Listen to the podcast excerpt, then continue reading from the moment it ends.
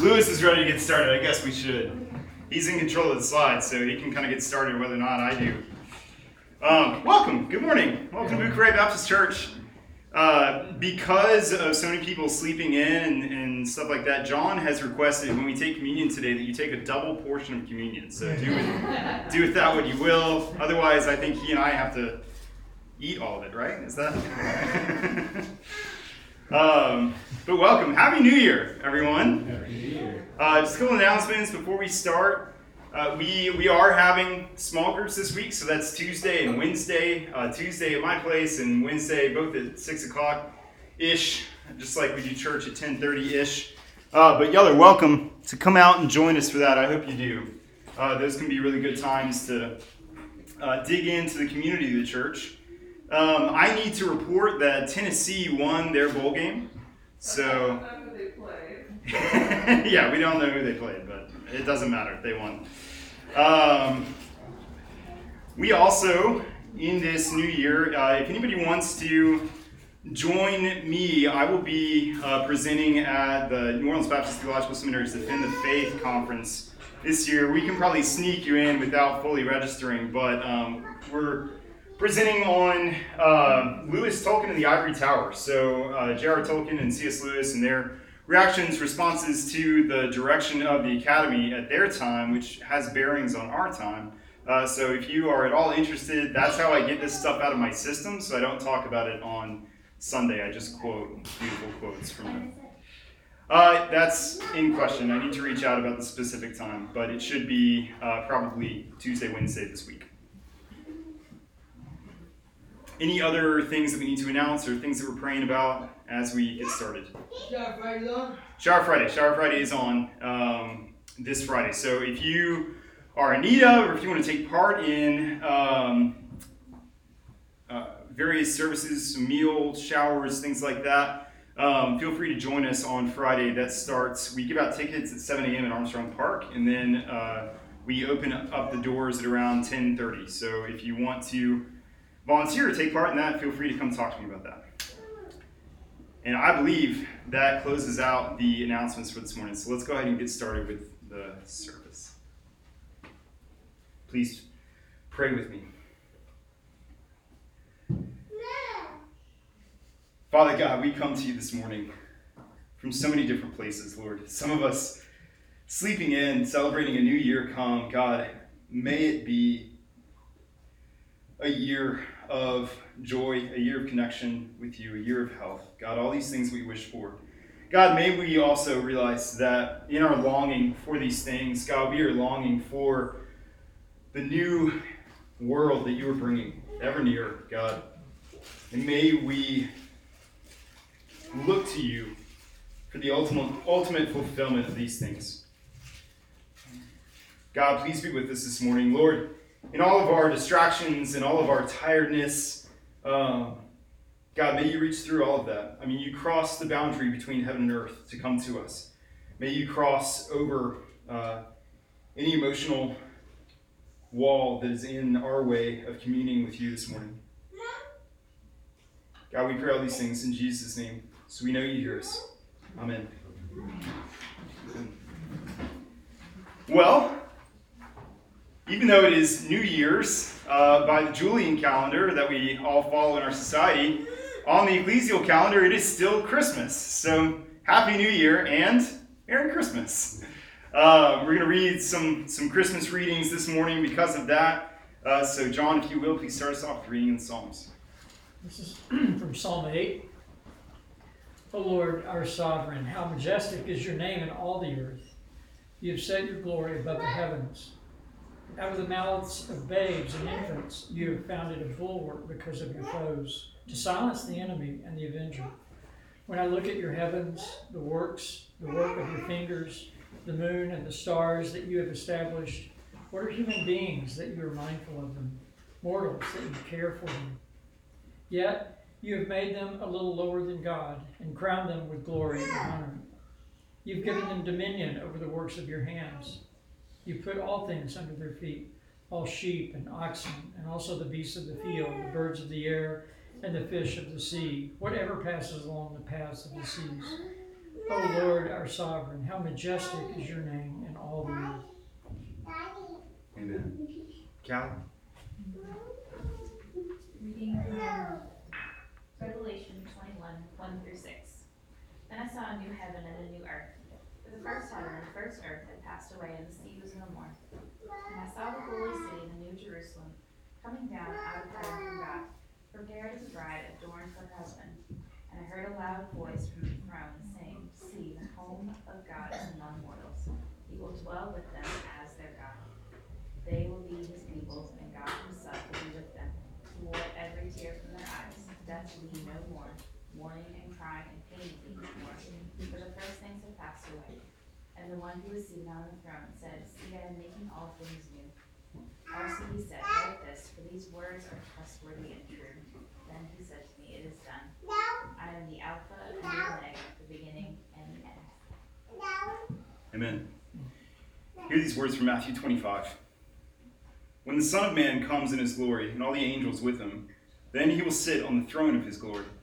All the nations will be gathered before him, and he will separate people one from another, as a shepherd separates the sheep from the goats. And he will put the sheep at his right hand, and the goats at the left.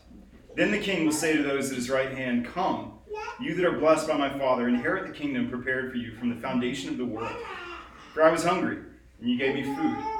I was thirsty, and you gave me something to drink.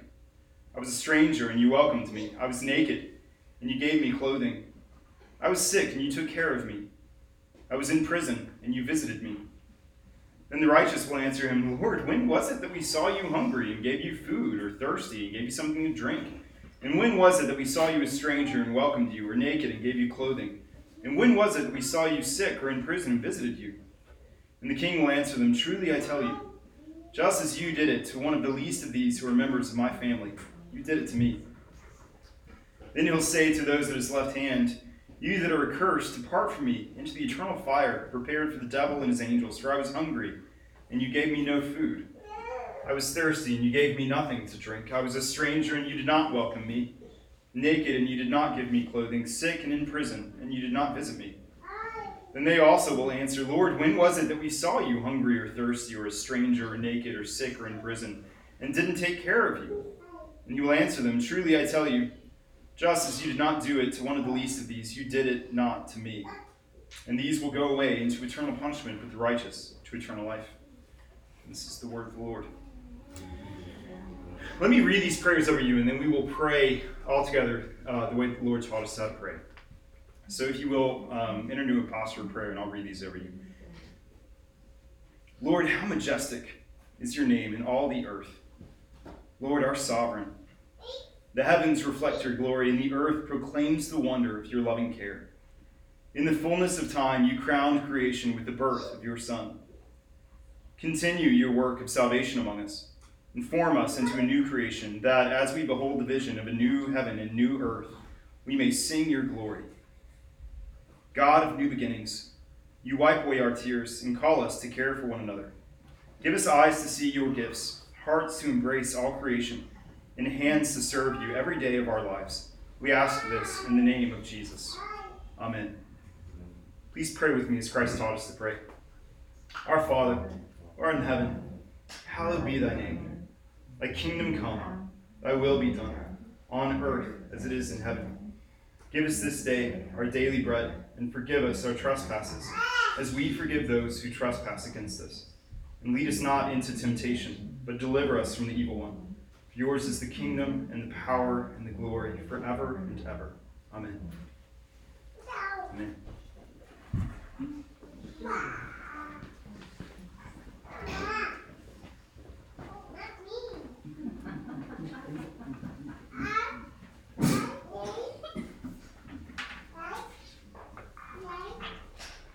Good morning, church.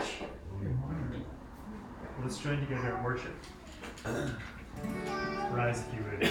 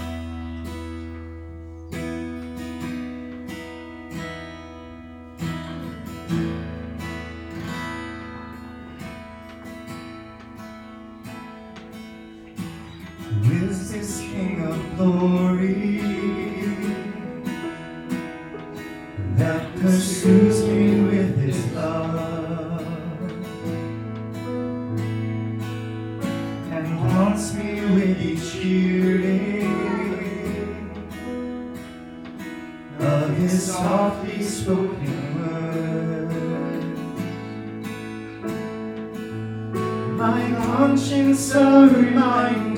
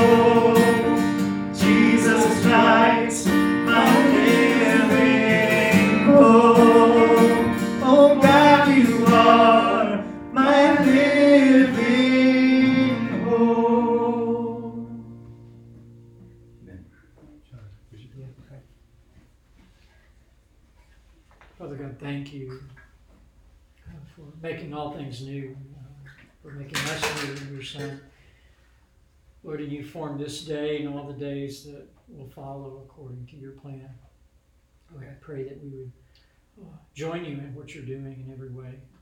Lord, keep us watchful. Cleanse us, Father, today, and uh, set us along paths of righteousness for your name's sake.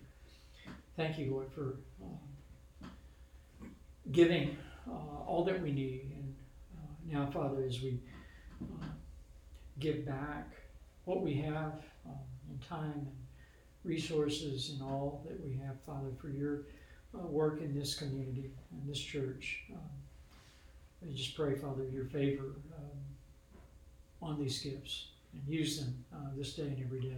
We ask it in Jesus' name. Amen. Amen.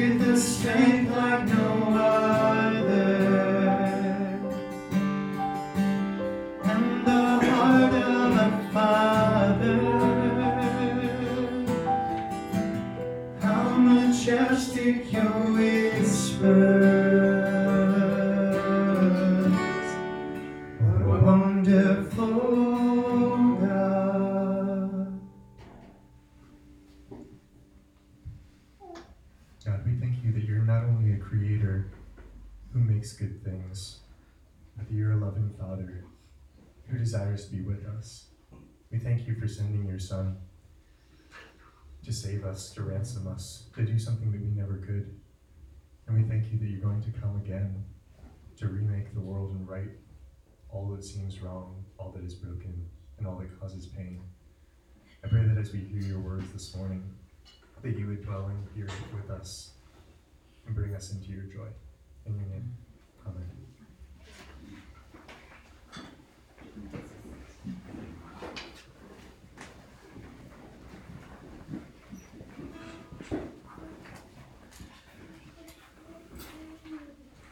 Well, once again, church, Happy New Year. I should say everyone but here, everywhere but here, it is the new year. Here among our church, as Meg was going to remind us, um, it's still Christmas. And I had the immense pleasure of preaching one single Christmas sermon. So please go with me, if you will, back to what we read this morning in the book of Revelation in chapter 21. I'm sorry, chapter one? 21. I did not grow up with the church calendar. The calendar which ruled my family's home growing up was the school calendar, since both of my parents were educators. Some of us might know a little bit about that. Um, we didn't have years, we had semesters. And uh, exams stood in place of Lent, uh, both exams and Lent encouraging fasting, prayer, and mourning. Um, our holidays were mostly an observance of days off from school rather than some historical event. The highest of all holy days were the snow days because those were given directly by God and not mediated through the school board. I have tried to institute a bit more of the church calendar in my home for my children, but with mixed results. Uh, my wife has informed me that my observance of Advent is acceptable, so th- so long as it looks mostly like the celebration of Christmas. Um, celebrating Christmas for the traditional 12 days, though, was a big hit with AJ, uh, my seven year old who loves things and stuff. It took me a single conversation to get him on board. He said, Are there presents involved? And I said, Yes. And he said, Good. Um, he was sold. For me, discovering the church calendar was a bit like experiencing a reality, whereas before I had only ever experienced an approximation of it. Uh, it was like when I bought andouille from a butcher in Boston when we lived there. I'm sorry, Jake. I'm gonna rag on your hometown a little bit. I did that once. It had fennel in it, which is insanity to me.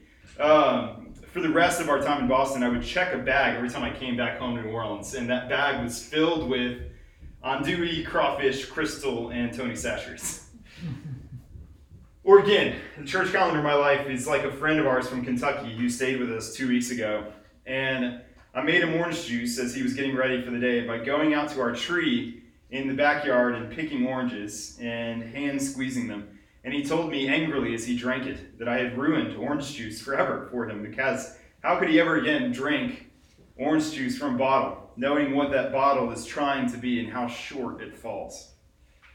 Now, I remember, uh, to say something good about Boston, uh, I remember the first time I ever saw real snow.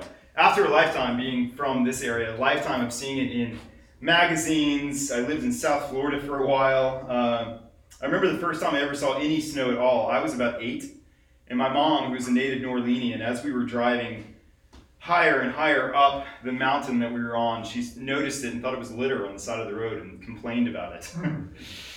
um, and then our first year in Boston, it snowed 26 feet. And I remember sledding, knowing I was experiencing for real the thing up until then I had only really known in theory.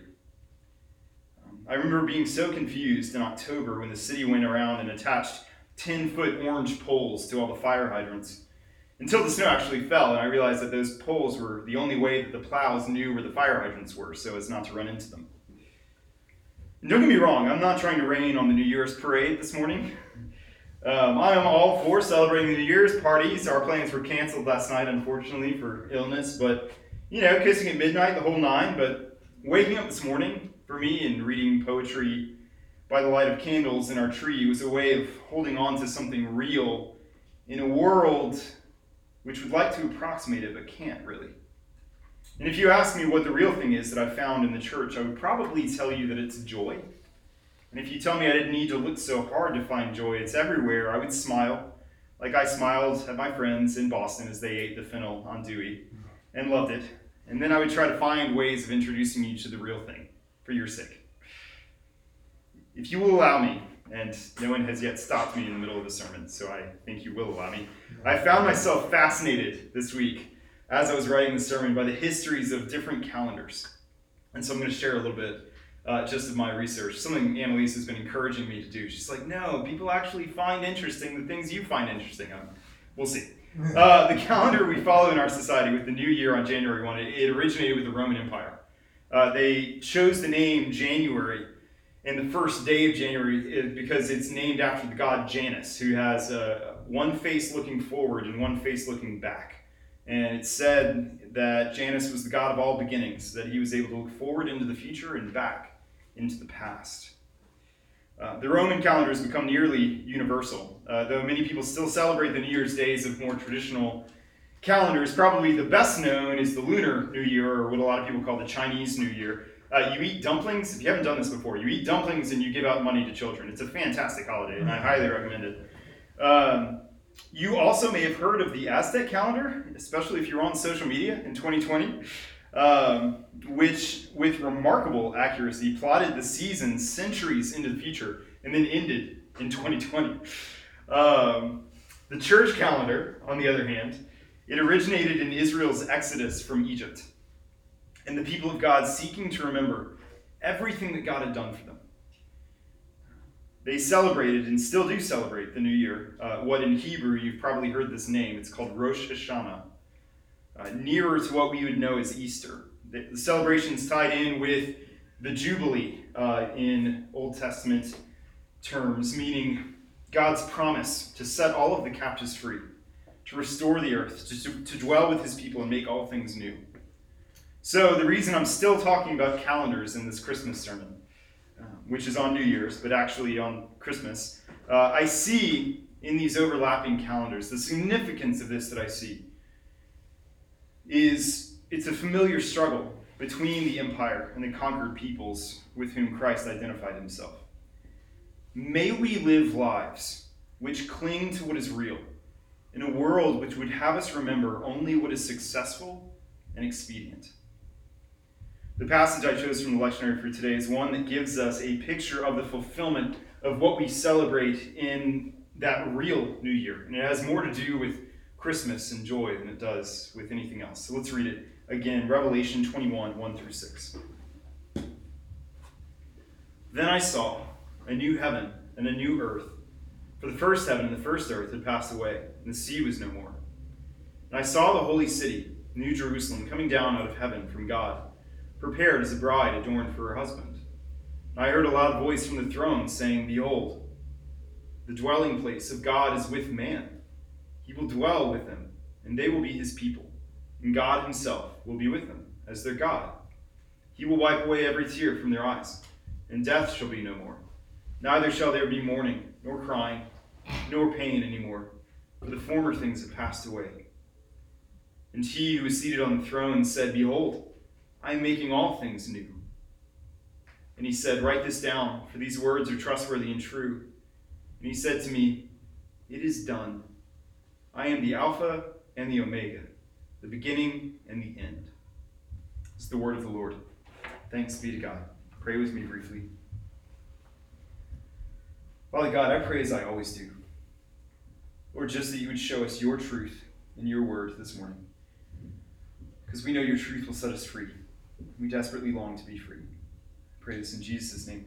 Amen. I've said this over and over again, I know, but it's been a huge part of the Lord's work in my life over the past few years. I have been longing, groaning, waiting, not for a new year or whatever challenge it'll bring, but for a new world.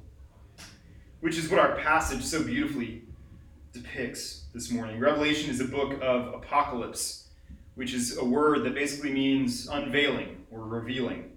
So calling it Revelation in English is very appropriate.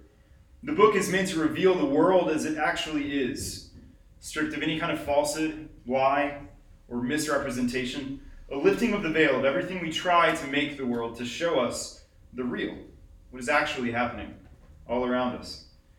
To quote a good movie, welcome to the world of the real. It can be hard to take in at first. The Old Testament books of Daniel and Ezekiel are in this same genre if you need something to compare it to. Um, and interestingly to me, these are all books that were written as Israel was under the rule of foreign power. One of the central themes of the book of Revelation is, is that Rome, which at the time ruled most of the known world, this enormous, seemingly everlasting, all powerful enemy of the people of Israel, Rome, Revelation says over and over again, will one day fall. The truth of the matter, the revelation, the apocalypse, in spite of all the seeming, is that only God and his kingdom will remain in the end. That is what real. That's what's real, despite the way things seem. In our passage, we find another of the central themes of the book of Revelation in verse 5. Jesus says, Behold, or look, look. He's excited, like a child, trying to share what he's doing, overjoyed, trying to get the attention of his parents on the playground because she's figured out some new trick. Look, he says, Look, I'm making all things new. And he repeats a line which shows up all through the book of Revelation. He says, I am the Alpha and the Omega, the beginning and the end. Central to Revelation is the idea that God is making all things, his entire creation, new again, like a beautifully renovated home. And in our passage, he's shouting like a child for us to look as he brings us, creation itself, into childlikeness. Look, I am making everything new. I wrote the first word, and I will write the last. The truth is, despite the way things seem, the apocalypse, the revelation is, the point of this sermon is, again, look, I am making everything new. I wrote the first word, and I will write the last. That first word, look, is it's repeated all throughout the book of Revelation and throughout the Bible as a whole. It's a common word, yes, uh, but in this passage and in the Bible in general, it takes on a special meaning. The simple truth is, a lot of what you experience in the world, a lot of what you see in the world, is determined by where you look. Bill, I'm glad you're here uh, this morning. Uh, over the break, Bill sent me a, a good definition of what it means to be a writer. Uh, which was mostly for me just flattering that he considers my sermons writing rather than uh, blathering. Um, but it put me in mind of, a, of an encouragement. Henry James, uh, the great American writer, uh, once wrote to other writers, and it has stuck in my head for years. He said in his book, The Art of Fiction, he said, Be one on whom nothing is lost. Be one on whom nothing is lost. Or, in a word, his encouragement for anyone wanting to see the truth of the world. He says, Look, behold. So that's part of what I had to tell you this morning and why I'm talking about the two calendars overlapping and which one might be true. A lot of your experience in the world depends upon whether or not you, or whether you're experiencing truth or seeming. And one of the things we as Christians are called to do is simply to bear witness to the truth behind the seeming. We are meant to be agents of apocalypse, in other words. Um, going around giving people glimpses, like in this passage, of the real kingdom come. Because if you're looking at everything the world is doing, the last thing you will conclude is that God is making all things new. You have to look at God Himself in order to see that. I tend to listen to music on repeat. It drives my poor wife insane. Um, I'll get an album, I'll get into it, and I'll, I'll play it over and over again until I find another album that I love enough to play over and over and over again. Uh, one of the albums I've been repeating through Advent and Christmas Christmastide this year is by an artist named Sarah Sparks. I imagine her looking at her analytics on Spotify and wondering why she has thousands of plays in New Orleans alone. Um, and Sarah, if somehow you hear this sermon, it's me. I'm listening to the same album over and over again a thousand times. Uh, she has one song in her Advent album where the refrain is, Behold our King. And she takes up this word, behold, where she finds it throughout the life of Jesus and uses it as a way of looking at different moments in Jesus' life. The angels say it to the shepherds at his birth Behold, look, I bring you good news of great joy, they say. In the midst of all the pain and hardship of their time, behold, good news and great joy. Look. And Sarah places the phrase in her song in the mouths of the, of the shepherds. They say, having longed their whole lives for a just king and being ruled by a terrible emperor, they say, Behold our king. And she says, The people rejoiced to see.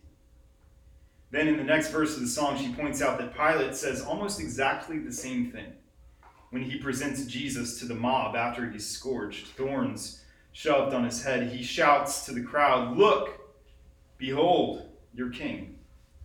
And Sarah points out in her song, it's the same words, but in that striking contrast, she says, The people wept to see.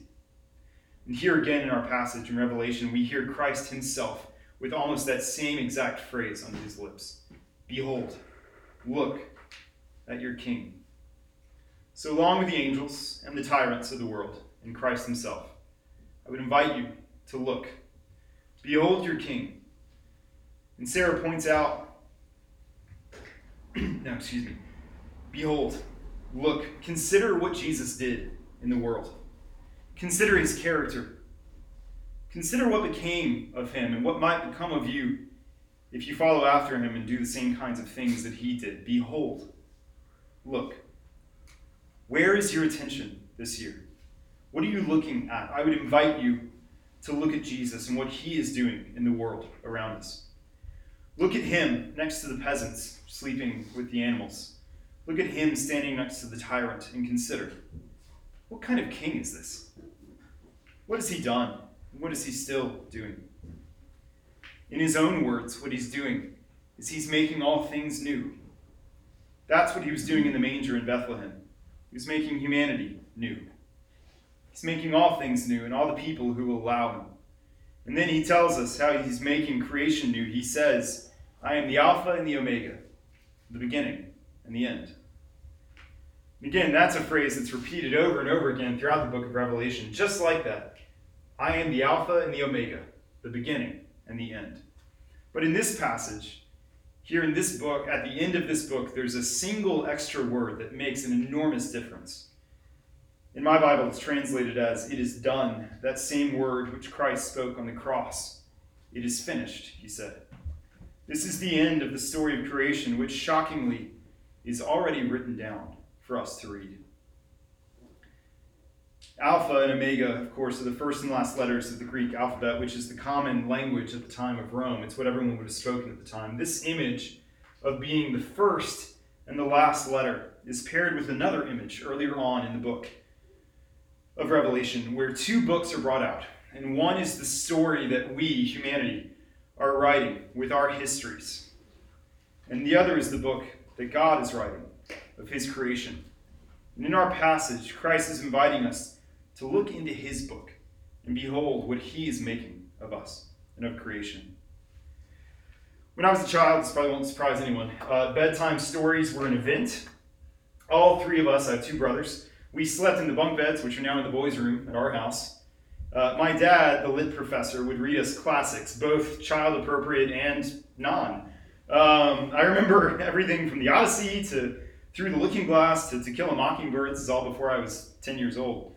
Um, but my favorite nights were always when he would write, when, when we would write the stories ourselves. And that was usually around this time of the year. You know, bedtimes got a little more flexible. Um, we call them pass it on stories. This is how it would work. My dad would start the story, and it was usually a dark and stormy night in some kingdom far away. And then when he'd actually gotten it going, at the first real turn in the plot, he would give the story to one of us to continue. It kind of worked like this. We, he would say something like, and at the bottom of the stairwell, he opened the door and take it, Lewis. And then Lewis would write the next chapter. But my dad would always begin the story, and thinking it back to it this week in terms of this passage, I realized that he would always end up ending the pass it on stories too. And now as an adult, I realize why. A few reasons. One, bedtime. Was never that flexible in my household. I remember several nights where we passed the story back to my dad, and he would say, and everyone lived happily ever after, good night, and walk out of the room. but I remember too, he would jump into the story from time to time if we got off track, as kids do. You know, the main character, inevitably, somehow, with three boys, is in a storyline involving both farts and gratuitous violence. Um, and he would step in at the end and with resurrections and healings and Somehow the story ended always in peace, and we went to bed dreaming of castles and dragons and faraway kingdoms. And when Jesus in our passage calls himself the Alpha and the Omega, I think of those nights and those stories. Then, all of a sudden, the Nativity and the Incarnation, everything we're meant to call to mind about Christmastide starts to feel a little bit like our Father stepping in to write the story at just the right time. We got off somehow in our story farts and violence and worse. But thankfully, our Father is going to speak the last word. The final chapter is His to write. Because we, as children, don't know the right time like He does. And we lack His imagination to tell a story ending with the hope that He has. The story of creation will end. If we manage to find hope in the promises of God, it will end in peace and hope and joy. With resurrections and healing, our God is able, despite all seeming, to take these stories that we've woven around ourselves and undo the damage that we've done, and undo the damage done to us. He writes the beginning and he writes the end. His author, Frederick Buechner, whom the world lost this year, uh, writes, he says that saints are life givers because God, at his core, is a life giver. That the mark of a person or place on whom God rests is life so abundant that it overflows to the people around them. So, this is part of what Christ has done in the incarnation, what we are meant to remember here in Christmastide when we remember our God in his infancy. And more than a new year, the new world in its infancy. The truth which unveils and speaks a true word in the midst of semblance. Christ came to fill the world with life. His birth makes our common birth holy. His life is able to overflow into ours. His story is able to encompass and redeem our stories. We invite you this morning to hold to something real, which will give you life. Hold on to the story Christ is writing in and around everything you've done and everything done to you, because his story is glorious and true. In his story, you don't get to play the lead, but you do get to play and shout for joy and enter into life everlasting.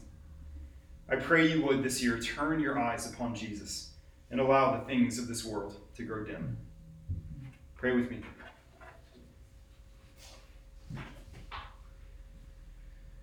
Father God, we are so utterly dependent upon you.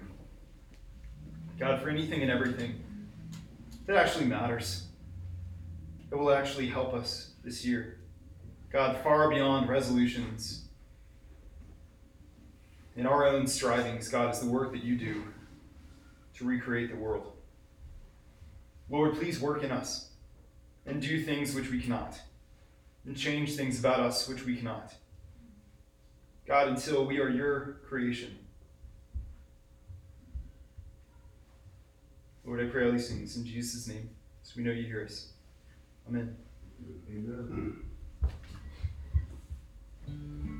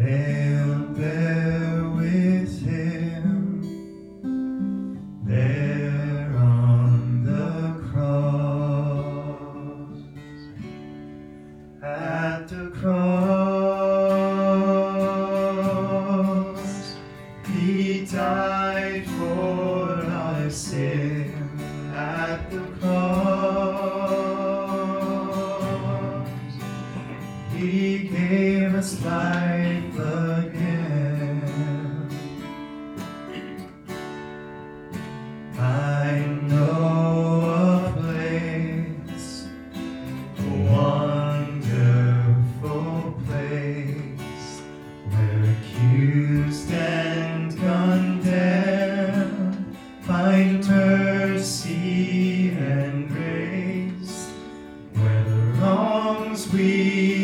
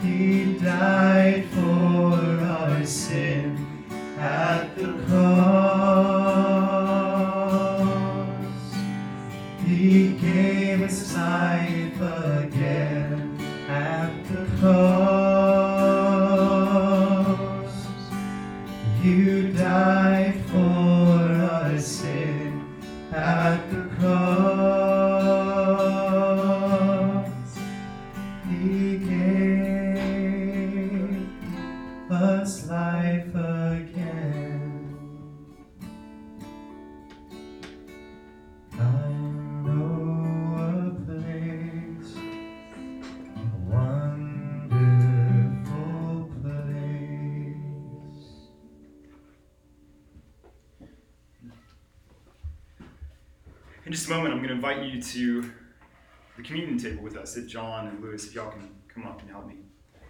Um, this is how I'm asking you to respond. Uh, Jake, unbeknownst to him, uh, hopefully will play.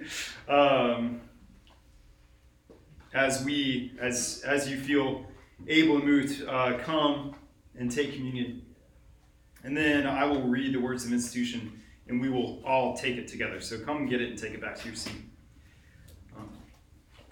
I was struck. Yeah, Winbeck's not here. We all that's Okay. pretty. Um, I was struck in the songs that we were singing. Uh, one of the songs brought up. I, I think as an adoptive father, it's something I think about far more than I'm sure the writer of the uh, the song thinks about. But it says that God sent His only Son, which isn't isn't quite accurate. It's His only begotten Son. Um, and the importance there is just that each and every one of us, just as we are invited to take communion with Him, each and every one of us is invited to the family of Christ, to the adoption that He offers to each and every one of us, uh, because He loved us in this way, that He sent His only begotten Son, um, that whosoever believes in Him will not perish, but will have everlasting life. So that's the invitation this morning to uh, to believe, to communion. So, Jake, if you will, um, as you're able.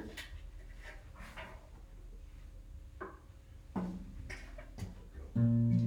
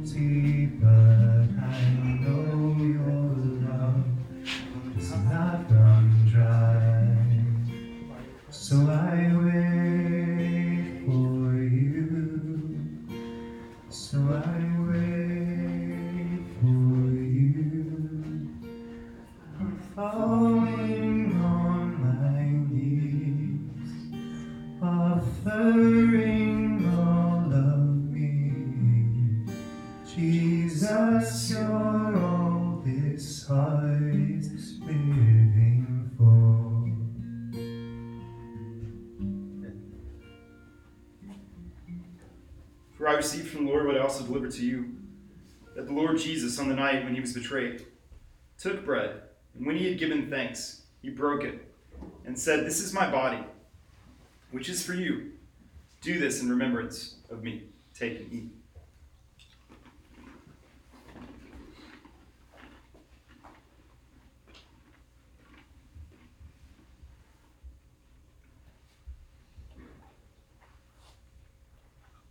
In the same way, he also took the cup after supper, saying, This cup is the new covenant. In my blood, do this as often as you drink of it, in remembrance of me. For as often as you eat of this bread and drink of this cup, you proclaim the Lord's death until he comes. Take and drink.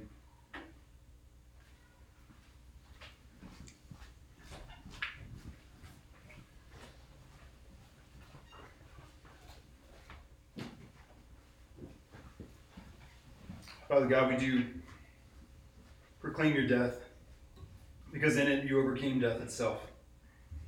God, and we're gloriously raised back to life. God, we proclaim the mystery and the beauty and the necessity of your gospel in our lives.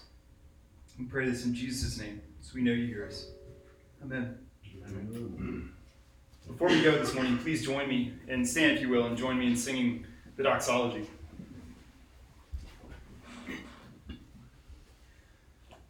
Praise God from whom all blessings flow.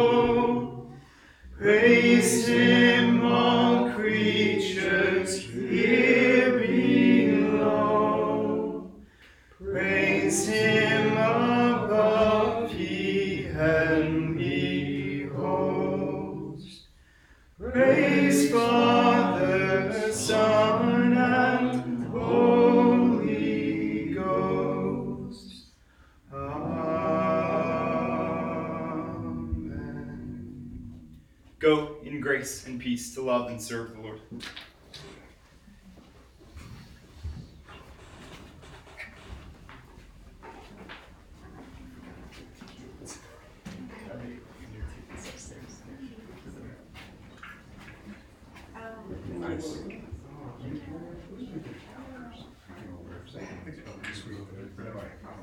What's that?